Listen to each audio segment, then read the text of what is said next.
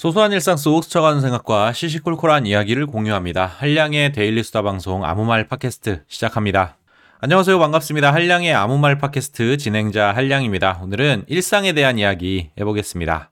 여러분은 좋아하는 스포츠가 있으신가요? 누군가는 야구를, 또 누군가는 축구를, 그리고 농구도, 골프도 좋아하시는 분들이 많을 겁니다. 여기서 한 가지 더 궁금해지는데요. 여러분은 하는 스포츠를 좋아하십니까? 아니면 보는 스포츠를 좋아하십니까? 저는 운동에는 젬병이라 제가 좋아하는 스포츠는 대부분 보는 스포츠인데요. 그나마 조금 관심이 있고 흥미가 있는 하는 스포츠들은 조깅과 클라이밍 같은 개인 스포츠들입니다. 하지만 보는 스포츠는 또 단체 팀 스포츠를 좋아하는데요.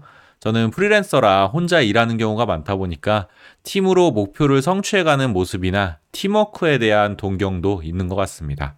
어찌됐건 스포츠 경기를 보는 것은 무료한 일상에 소소한 재미를 주는데요.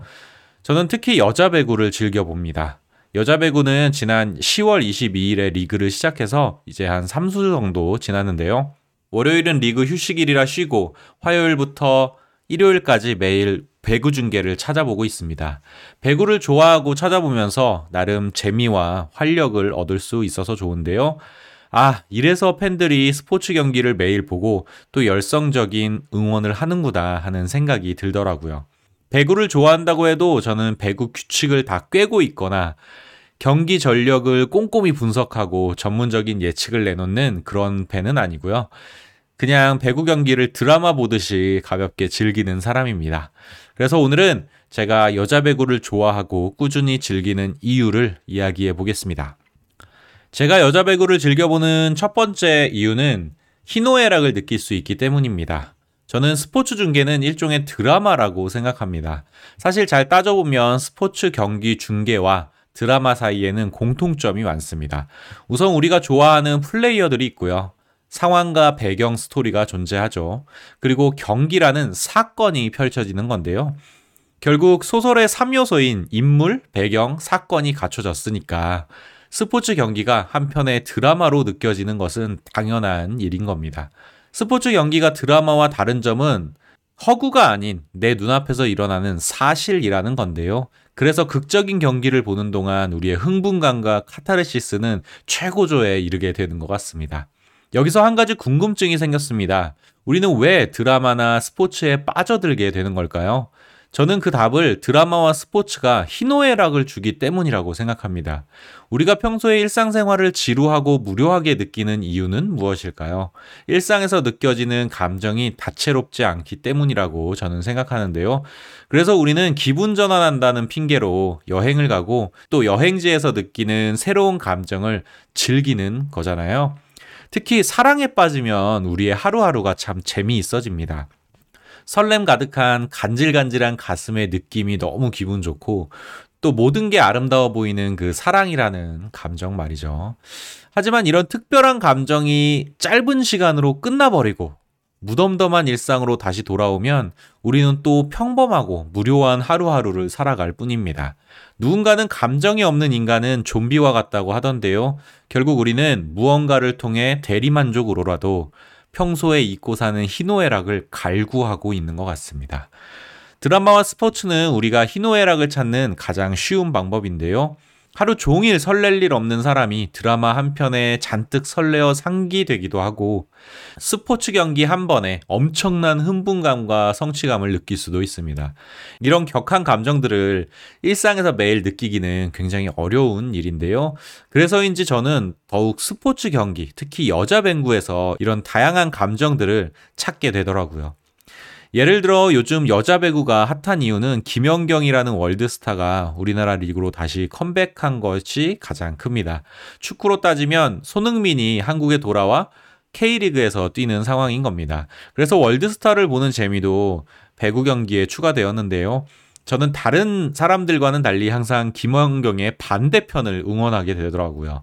월드스타가 이기는 뻔한 스토리보다는 월드스타 김연경을 앞에 두고 극적으로 이기는 상대편의 스토리가 나오길 기대하는 것이죠. 왜냐하면 그런 경기 결과가 저에게는 조마조마한 긴장감과 큰 카타르시스를 줄 것을 저는 이미 잘 알고 있기 때문입니다. 그렇다고 꼭 결과에만 관심이 가는 거냐 한다면 또 그건 아니고요. 드라마나 소설도 결론을 미리 아는 것이 스포일러라고 금기시되어 있잖아요. 그 이유는 결론을 미리 알면 과정이 재미없어지기 때문입니다. 반대로 스포츠 경기는 그 과정과 맥락을 알아야 결과가 재미있는 겁니다. 결과에 담긴 모든 스토리를 이해하고 매 순간 선수들이 느낄 1위 1비에 공감하면서 꼭 중계 방송은 처음부터 끝까지 다 보게 되더라고요. 그래서 저는 한 팀을 응원하기보다는 매 경기 상대적으로 약한 팀을 더 많이 응원합니다. 언더독 이펙트라고 하나요? 스포츠 경기, 영화, 드라마 등에서 질 것으로 예상되는 주체를 보통 underdog이라고 합니다. 그리고 이길 것으로 예상되는 주체를 우리는 top dog이라고 하는데요. 개들이 싸울 때 보면 강한 개와 약한 개가 확연히 드러납니다.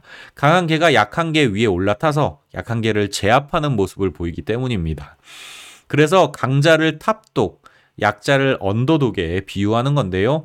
하지만 보통 사람들은 약자가 강자를 이겨주기를 바라는 심리를 가지고 있다고 합니다. 그래서 언더독 이펙트는 약자라고 믿는 주체를 우리가 응원하게 되는 현상인데요. 그래서인가요? 저는 항상 김연경 반대편, 순위가 낮은 팀들을 응원하고 감정이입하게 되더라고요. 제가 여자 배구를 즐겨보는 두 번째 이유는 동기부여가 많이 된다는 겁니다. 여러분은 평소에 동기부여 요소를 어디서 찾고 계신가요? 저처럼 의지가 약하고 뭔가 조금만 힘들면 쉽게 포기하는 상향을 가진 사람들은 동기부여 요소를 찾는데 많은 노력을 기울이는데요. 스스로 자신의 의지를 다잡기가 어렵기 때문입니다. 그래서 외부에서 해법을 찾는 거죠. 저는 자기개발서나 또는 자기개발 유튜브를 많이 찾아보고 또 유명인들의 명언을 많이 보는데요. 그럴 때마다 느끼는 문제는 글을 읽거나 영상을 볼 때 잠깐 나도 열심히 해야지 라는 마음이 들지만 곧 그 마음이 사라진다는 데 있습니다. 그래서 저는 이런 동기부여의 노력이 단지 의지가 없는 나 자신을 위로하기 위한 노력일 뿐은 아닌가 하는 생각까지 했었는데요. 기대하지 않았지만 여자 배구에 재미를 붙이면서 자연히 동기부여 요소들이 제 삶에 들어오는 것이 느껴졌습니다. 저는 동기부여에는 두 가지가 필요하다고 생각합니다. 포기하지 않으면 보상을 얻는다는 믿음과 그것을 증명하는 롤모델인데요. 동기부여 영상을 찾으면 유독 스포츠 스타들의 명언이나 역경을 이겨낸 성공 스토리가 많이 나오잖아요. 그런 점에서 스포츠 스타들의 인생이 곧 동기부여의 연속이지 않나 하는 생각이 들었습니다. 그리고 스포츠 스타는 롤모델 삼기도 좋은데요. 어찌됐건 현실에 존재하고 명확한 성과를 증명한 사람들이기 때문입니다. 우리는 추상적인 목표보다 실제 눈에 보이는 목표에 더 큰 자극을 받는다고 하는데요. 롤모델도 그런 점에서 나와 별반 다르지 않은 사람인데 저런 성공을 얻는구나. 어떤 비결이 있을까? 나도 할 수 있을 거야 하는 믿음을 주는 도구입니다. 다시 배구 이야기로 돌아와서 요즘 여자 배구에는 이슈가 하나 있는데요. 바로 고등학교도 졸업하지 않은 신입들의 대단한 활약입니다. 원래 신입은 프로리그에 적응도 필요하고 잠깐 경기장에 들어왔다 나오는 것만으로도 영광으로 생각하는 시기인데요. 요즘 신입생들은 너무 당당하고 당돌해서 주눅 들지 않고 자신의 역할을 오히려 더 잘 해내더라고요. 그 중에는 벌써 선발 명단에 이름을 올리는 친구도 있고요. 또 다른 신입생은 국가대표 출신 세터를 대신해 들어가서 경기 MVP까지 차지하는 기염을 토했습니다. 제가 주목한 건 신입생들이 주눅 들어 있지 않구나, 위축되지 않았구나, 부담을 크게 느끼지 않는 것 같다. 기회가 오면 즐겁게 즐기는구나 하는 모습들이었는데요. 그리고 주눅 들지 않는 신입들의 모습은 아, 딱 저런 모습이겠구나 하고 눈앞에서 확인할 수 있었습니다. 또 한 가지 이야기로는 작년에 여자 배구 신생팀이 탄생했습니다. 일종의 외인 구단처럼 다른 구단에서 2군 수준의 후보 선수들을 데려와서 팀을 꾸렸는데요. 그래서인지 작년 리그에서는 성적이 형편없었습니다. 그리고 경기 내용도 어느 팀을 만나든 성인과 초등학생이 싸우는 양상이었는데요. 그래서 팬들도 많이 실망했고 욕도 많이 먹었습니다. 하지만 1년 동안 준비를 착실히 한 것 같습니다. 아직도 경기 성적은 저조하지만 그 내용이 확 바뀐 겁니다. 이제는 더 이상 초등학생 경기 같지 않고 그래도 다른 프로팀들과 대등한 경기를 이어나가더라고요. 이제는 경기력이 조금 프로답다고 느껴졌습니다. 작년에 지적된 문제들도 많은 개선이 이루어졌습니다. 올해 이 팀의 경기를 볼 때마다 전 이런 게 느껴집니다.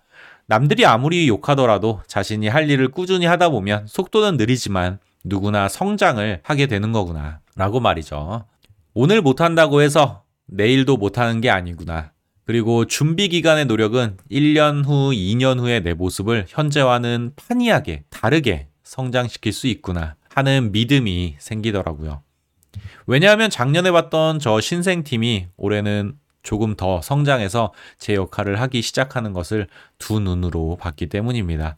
저는 팀과 선수가 가진 스토리와 현재까지의 팀 활동의 맥락을 쭉 봐왔기 때문에 그 성장이 더 의미 있게 와닿는 거겠죠.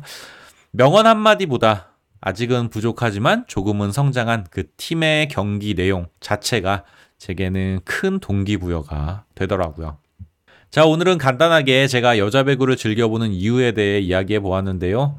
그 이유로 크게 두 가지 정도 뽑아 보았습니다. 첫 번째는 무료한 일상에 희노애락의 다이나믹한 감정을 준다는 것이고요. 두 번째는 동기부여의 요소와 롤모델을 끊임없이 제공해 준다는 겁니다. 물론 더 많은 재미 요소들이 있지만 이 두 가지가 제가 배구를 좋아하는 가장 큰 이유입니다. 애청자 여러분들은 혹시 좋아하는 스포츠가 있으신가요? 여러분들이 평소에 즐겨보는 스포츠와 좋아하는 이유도 댓글로 공유해 주시면 좋을 것 같습니다. 저는 이번 연말까지 꼭 배구 경기를 직관으로 한번 가서 보고 싶은데요. 축구나 야구는 제가 직관 가서 응원해 본 적이 있는데 배구는 또 한 번도 없었습니다. 근데 요즘 집에서 TV로만 경기를 즐기다 보니까 나도 직관 한번 가보고 싶다 하는 생각이 들더라고요. 조만간 배구 직관에 대한 리뷰도 한번 나눠보겠습니다. 기대해 주시고요. 오늘 제가 준비한 이야기는 여기까지입니다. 들어주셔서 감사합니다. 다음에 만나요. 안녕. 뿅!